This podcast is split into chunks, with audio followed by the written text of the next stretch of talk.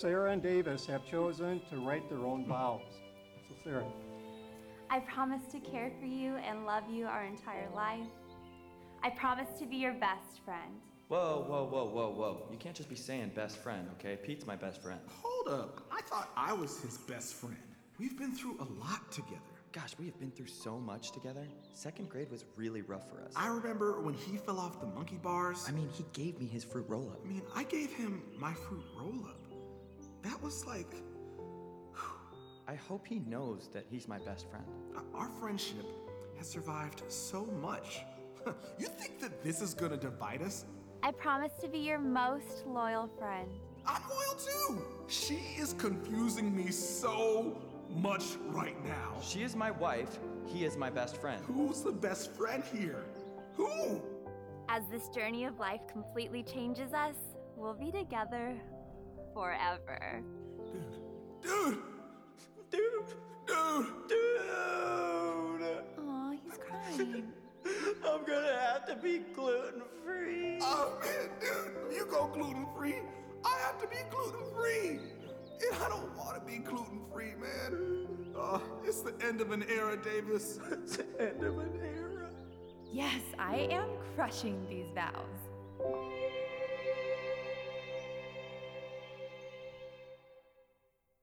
I would like to object right now, but I want to do it at the right time. Please don't do it, Pete. Look, I'm gonna object. I'm gonna object. My hand's going up. My hand's going up. Don't. It's going up. I object. Yeah, give it up for the bumper video. Oh, man.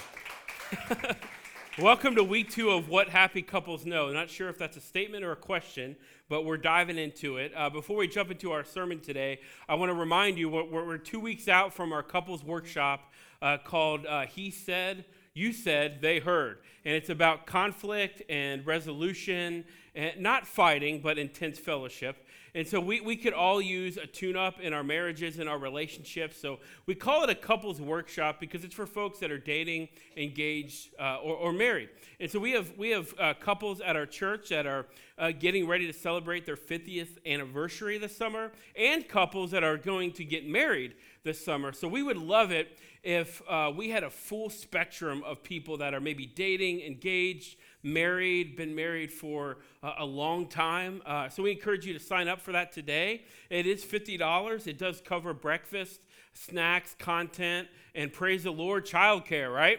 And so we, we yeah, that alone, right? Yeah, free date day. We'd love for you to sign up for that as well. Bob and Carol Miller uh, will be presenting that workshop. Bob's uh, on staff at Restoration House Ministries, the organization that planted us uh, 18, 19 years ago, as well as Christian churches throughout New England.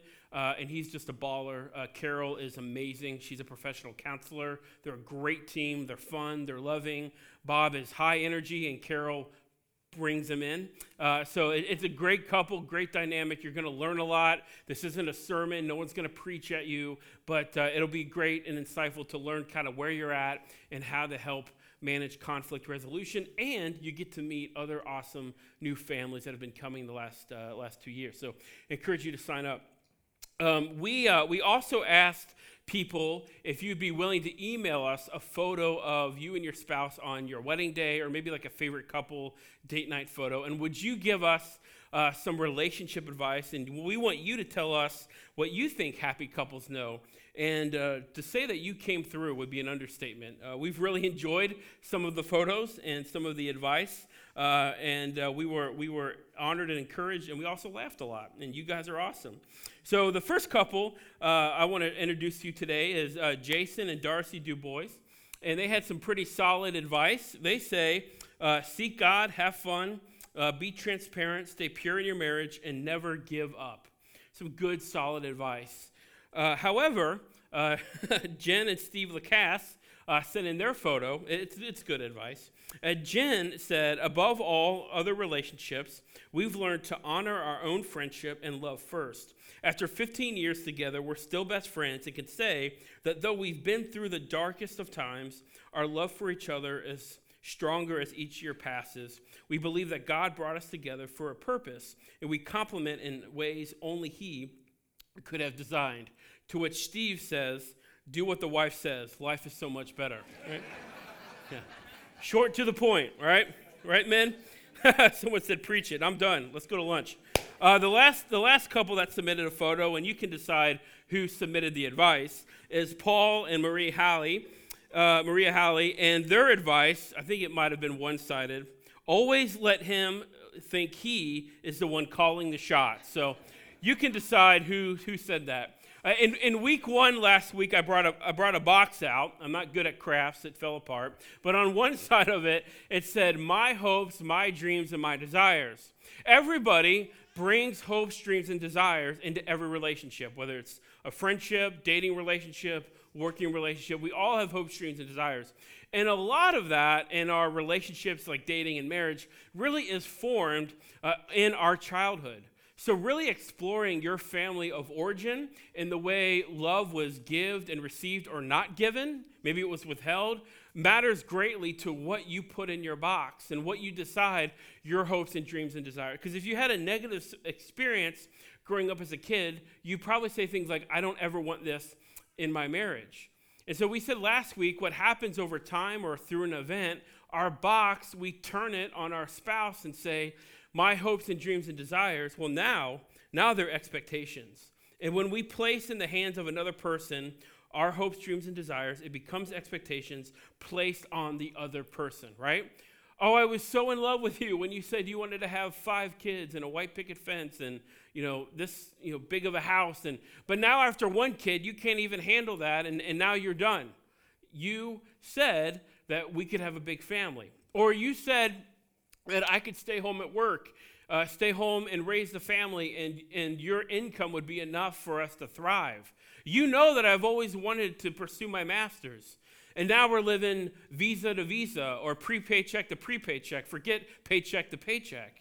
And we quickly turn our hopes, dreams, and desires on the person we're supposed to love the most and demand of them our expectations out of them in the relationship. And one of them could be like a debt debtor relationship where we say things like, You owe me. You told me our marriage would be this for our preferred future, and I agreed on that. And now it's not that's not the reality. So you owe me what I want in our marriage out of my box. And another expectation would say like, would say something like this: If you owe me money, you can't give me money. And if you owe me something, you can't give it to me, but if you give it to me, I'm still going to wonder, is it enough? Right? In healthy marriages, the gaps between arguments should be filled with trust. But when we turn hopes and dreams and desires on our spouse, they become expectations, and trust doesn't fill the gap. Distrust fills the gap. And this dynamic, man, seriously, it makes it impossible to recognize and receive love. If you don't trust your spouse, you will question his or her motives, and you don't know is this something they're doing out of love or something that they're going to use on me later in the day, week, month, or a couple years down the road. So, how do happy couples avoid turning hopes, dreams, and desires on their spouse and demand expectations? Well, happy, here it is. If you don't remember anything, remember this. Happy couples owe each other everything uh, and are owed nothing in return. Let me say that again. Happy couples know that they owe their spouse everything, but yet do not demand anything in return. If I want to love and serve my wife, I do that because I love her. It's a gift. And if she wants to reciprocate that, hey, awesome. Now, I will say this pastorally if you're always giving, giving, giving, and never receiving, we need to have a conversation. All right? Because that's a different kind of, that, that's not love, right? That can be dominance or you subjugating yourself so your spouse doesn't blow up on you. But happy couples know that I owe my spouse everything, and yet I won't demand anything in return because I want to love them, listen, listen, the way they want to be loved. All right? My idea of my wife showing me love is a day at Fenway. She would be bored out of her mind if I got her tickets to Fenway. Now, she likes baseball, but not nearly as much as I do. She likes other things, right? If she loves to paint, she's a great artist. If she said, For your birthday, I'm going to give you a night in Manchester to do a painting class, I'm like, What? Are you kidding me? That is, I would, Yes, thank you, dear, right? Right? We're giving and receiving love the way our spouse wants to give and receive love, right? Because happy couples know that it's mutual. And Christian marriage is a submission competition, right? You come home, give your spouse some flowers, and they look at you and say, How dare you? I'm going to repay you by taking you to Europe for a week. You're like, Awesome. Well, if you're going to do that, I'm going to take you to Vegas next weekend. It's this constant loving and appreciation and serving of your spouse. Now, you might think that's normative, but that, that is mind blowing. We're going to discover in the first century in just a moment. Jesus said it this way of how we should do relationships. He called it a new command. Now, the first half isn't new, but you know how preachers are, right? It, give, give, me the truth here, right? Jesus says, "A new command I give you: love, uh, love one another." That's not new. Here's what's new, though: as I have loved you, so you must love one another. Okay, that's different. Because the way Jesus loves people wasn't normative in the first century. For example, right? He's with his uh, disciples and he goes, Hey, hey, Peter, remember in, uh, well, obviously the Bible wasn't been written, but hang with me. Remember in John 4 when we met the woman at the well? Yeah. And remember how you were so hungry you had to go into town in Samaria and hit up a Chick fil A, because why wouldn't you? It's ordained by God, uh, to come back and bring me lunch. And then you were so arrogant and indignant and judgmental that I was talking to a female and getting to know her and seeing where her heart, yeah, I remember that. Love people that way.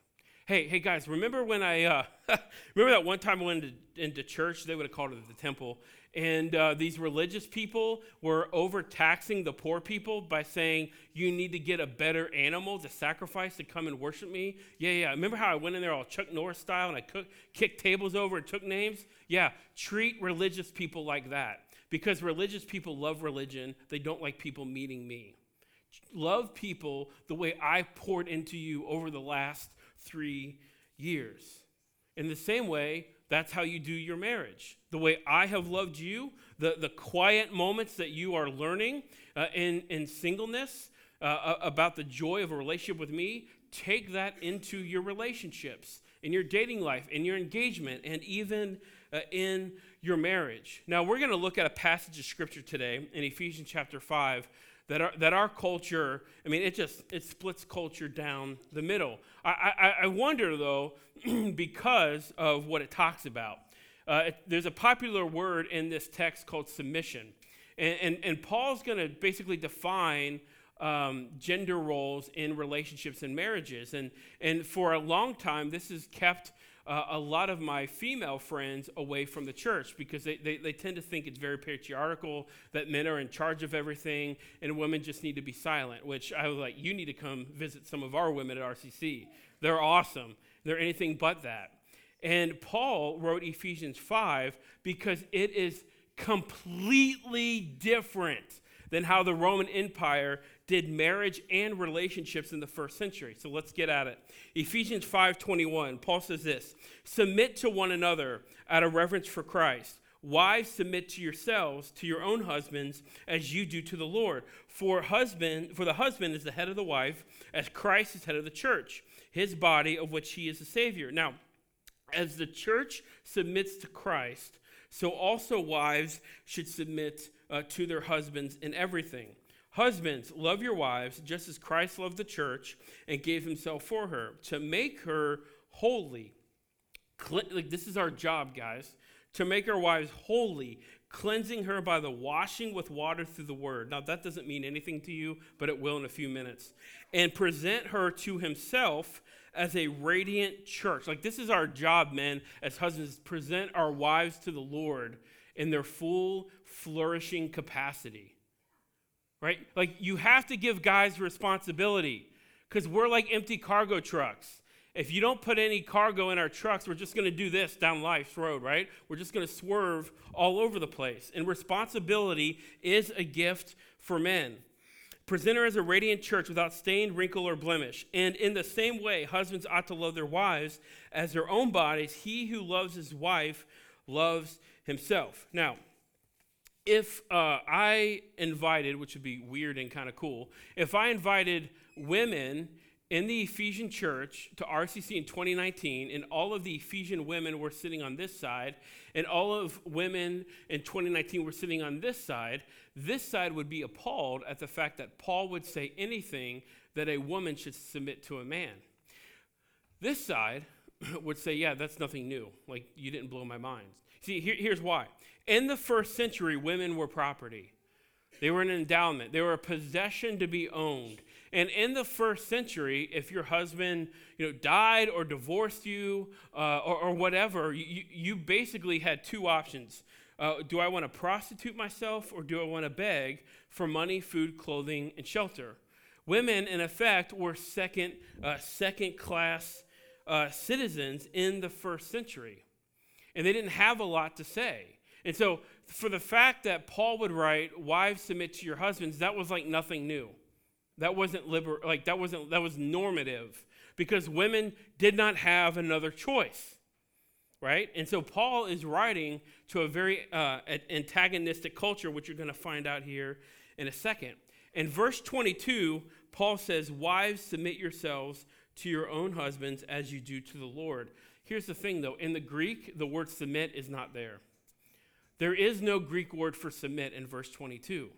It is inferred, but where the word submit actually comes into is verse 21, the verse before it. And this is, this is how Paul is setting up Christian marriage. He says, Submit to one another out of reverence for Christ. Now, all, or reverence means all for Christ, not for one another. Now, I was having, uh, I, I, go to a coffee shop every Monday to do uh, sermon content writing, and there's these two gals, I think they're in their 20s. One was getting married, and the other one was super excited for their friends, so a lot of high pitched squeals, screams, a lot, a lot, of great conversation going on. And, and the one friend that wasn't uh, getting married said, Man, marriage, I bet, is going to be awesome. Your husband is going to be your whole world. To which, when I told my wife that when I got home, she started laughing, right?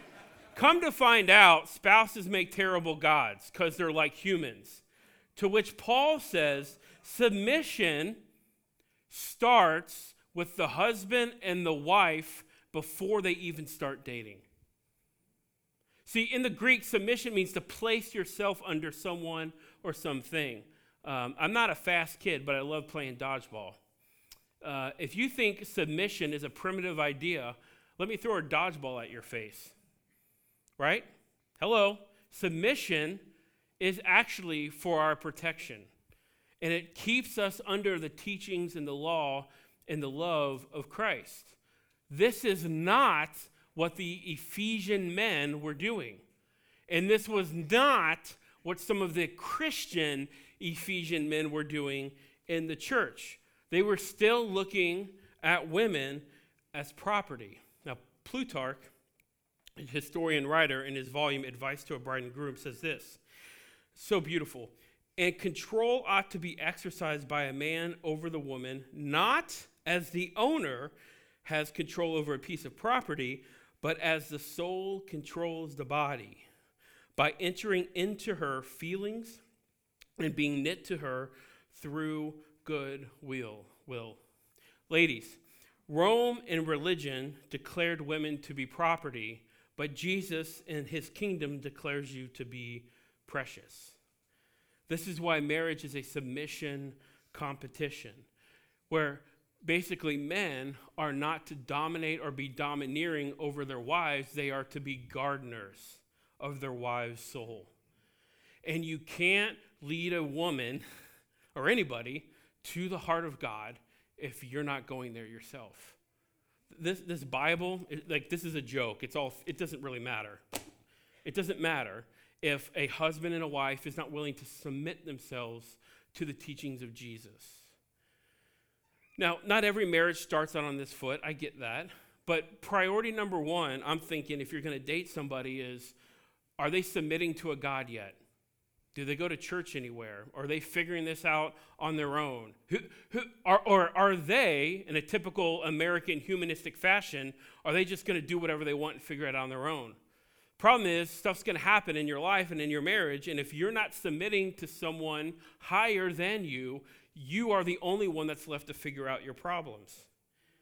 And this is why Paul's saying is that marriage is a submission competition between the husband and the wife, and that women are not property to domineer to be domineering towards or dominate over, but women in marriage are meant to be loved and served the way Christ loved and served us, even on the cross. You think about this. Jesus claims to be God. Okay, he claims to be God. And how does Paul define his leadership in Philippians 2?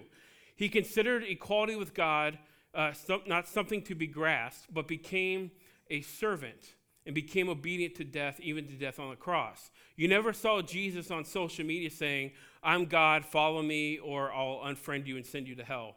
Jesus took all of the authority that a God would have, because he like is God, and he used it to love and serve us. How much more, men, do we need to have that approach in our marriages? So let's talk about how men lived in the first century. This is a picture of Artemis. She's the goddess of fertility. Yep, whatever you thought happened in your mind, that's how they worshiped her. You see, Artemis was one of the many gods and goddesses in the first century. Again, what, this is why Rome doesn't care if you're a Christian. This is why uh, Pilate didn't care if Jesus was God or not. He just wanted to save his political career. There's a lot of crazy people that are on the outskirts of Rome that say, I'm going to overthrow, you know, yeah, nothing new. In the first century, this was primarily the goddess that would have been worshiped in Ephesus. And the way you worship Ephesus is that men, this is, this is, it is what it is. I'm here to teach you the Bible. Men would, gosh, men would leave their home, right? We would just say chicken nuggets with barbecue sauce and and say honey, I, I need to go worship Artemis. I need to go pray to Artemis. They would take money, pay a temple tax, and sleep with a temple prostitute. Now, why would Ephesians do that in the first century?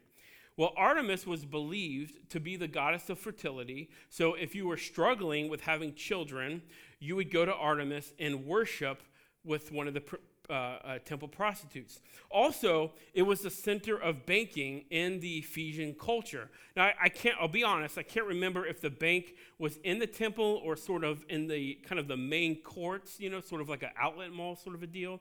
And so there was this beautiful and demonic branding that went with Ephesus. Not only was Ephesus a place of worship, but Ephesus was where you did your banking. And then thirdly, if you like murdered somebody or committed a crime or someone was after you, uh, Artemis and temples of false gods were uh, established as places of refuge.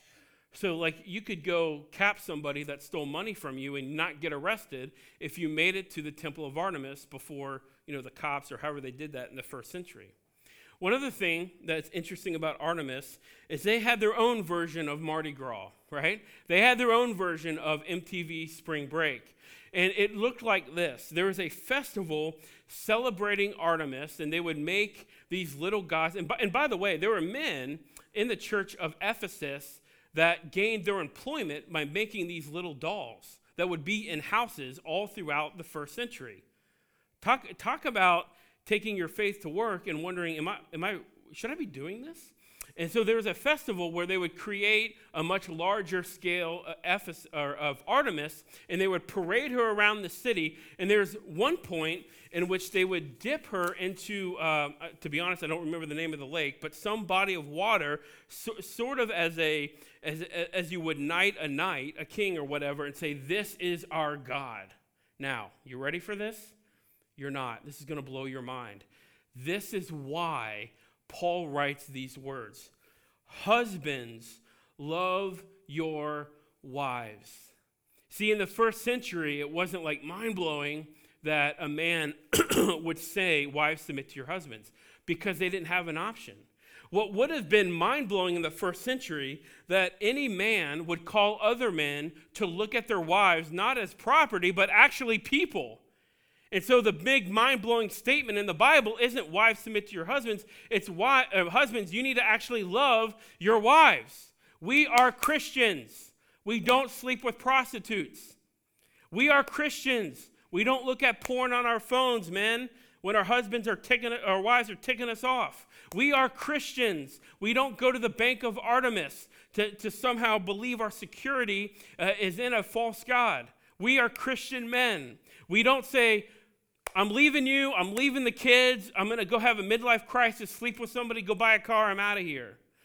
We, we are Christian men, Paul is saying. We don't, we don't go to Artemis for refuge and protection. Our God is a God of refuge. Our God is a God of protection. Husbands, love your wives. This is not the norm in your city.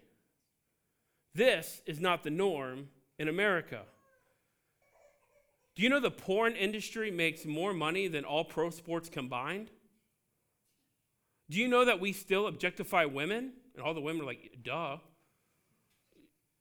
Do you know that we demonize and make men to be little boys in the church, especially on Father's Day? Oh, we make a big deal on, on, for moms on Mother's Day, because you should, right? As a pastor, you can't mess up Easter or Mother's Day. I get that. But when we get to Father's Day, it's like, man, man, you need to step up.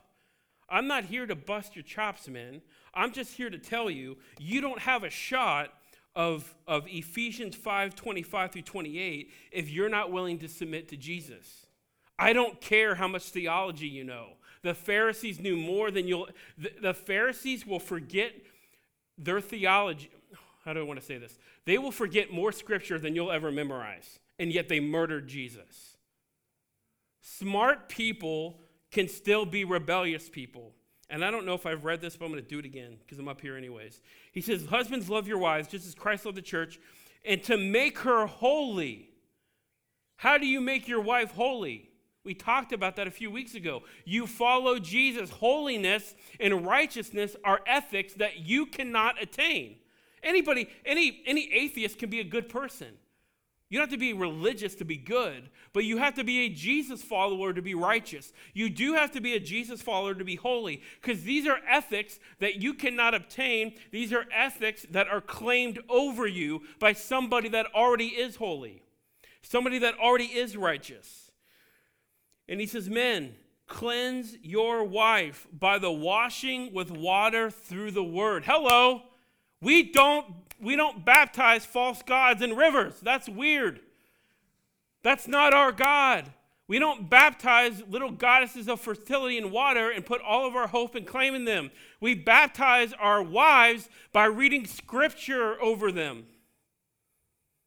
Is anybody alive or just me? All right. All the women are alive. We, we, don't, we, don't, we don't do those things because we're Christians. And it's hard. It's hard to be a dude in the first century. It's hard to be a dude right now. You're sitting eating, you know, Lunchables with your family, and there's the Artemis parade, right? And you're like, boys, cover your eyes, right? Like, it's hard. It's not easy. We haven't learned anything. Don't tell me the Bible's not relevant. Are you kidding me? We haven't learned anything, and yet the call is still here today. And in verse 28, in the same way, you should love your wife as your own body. He who loves his wife loves himself. I want to close um, with this story. Whew, man, I shouldn't have worn a sweater today. Uh, know, uh, in, in, in, uh, when I was in Ohio, uh, I met one of my favorite humans. Uh, her name is uh, Michelle. Jesus did say, "You'll do better. You'll do greater things than I." And I think she would have given Michelle a run for her money in discipleship. Uh, she, di- she discipled so many uh, high school boys and girls. It was just, it was insane. I'm like, they should have hired you, not me. We were cleaning up uh, after a party, and um, I don't have time to get into it, but their son, who was 15, passed away tragically. And it was kind of in that season. And she looked at me and she said, Now, her husband, great guy, like farmer, it was a farming community, blue collar, just, just a good guy, but you know, rough around the edges. And uh, she said to me, You know, um, uh, my, my, husband's been a, been a little rough with me lately, hasn't been gentle. So I don't know if you know this, but that's code for like abuse. And if you're a domineering man, a church is really great to hide and to continue to do that. But then RCC hired me, and I could sniff that out like the back of my hand. So I'm not going to allow that to happen. I don't say that to be like I'm awesome. I just say that to be like, if that's you, you either talk to me or you should leave because we want women to flourish here. And she said, um, she said, here's the thing that I pray about for my husband. I pray that my husband would one day submit to the Lord so that we could have an intimacy that we've never experienced. Because if he does not submit himself to the Lord and become a Christian, if he does not, uh, and you do this in baptism, you're submitting yourself to, uh, hopefully, you pick someone that you like to baptize you, as submitting yourself under the water, right? And you come out. Like, that's just a visual declaration that life is not about me and I need help. I'm submitting myself under the teachings of Jesus and I come out raised to life just, just like Jesus. And she said, That's my prayer. It's because we will have a good marriage maybe a fruitful marriage, but we won't have a Jesus marriage until my husband gives himself fully. Then he says something, then she says something that I'll never forget. Greater than the act of sexual intimacy is my desire for my husband to know Jesus. Think about that. Greater than the act of sexual intimacy is my desire for my husband to actually know, love, and follow Jesus. Now, we don't do these baptism classes because we should and it's fun and we're a church. We're doing these baptism classes because Ephesians 5 is a joke if men and women are not willing to submit themselves to the teachings of Jesus. So I'm going to pray in just a second. We're going to stand and continue in worship, but we do have a baptism class today. If you've said, like, I, have followed Jesus my whole life, maybe I, got baptized as a baby, that, that's fine. That, that was meaningful to your parents, but you need to make a decision on, on your own because this is, like, just, just keeping it real, like, this is all theory. Like, it's just another religious teacher. But until we submit our hearts to Christ first, th- th- this won't make sense. This won't make sense. And we'll just have a nice, you know, church with men and women that are nice people. They love God, but not yet fully submitted to Him.